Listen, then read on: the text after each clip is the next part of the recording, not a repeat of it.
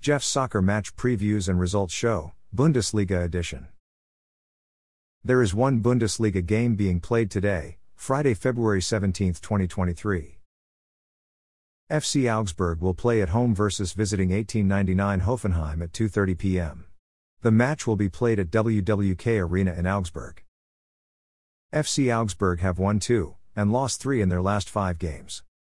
They're in 13th place. 1899 Hoffenheim have tied 1 and lost 4 in their last 5 games. They've lost 3 in a row. They're in 14th place. Thanks for listening to this episode of Jeff's Soccer Match Previews and Results Show, Bundesliga Edition. A Jeffadelic Media Podcast.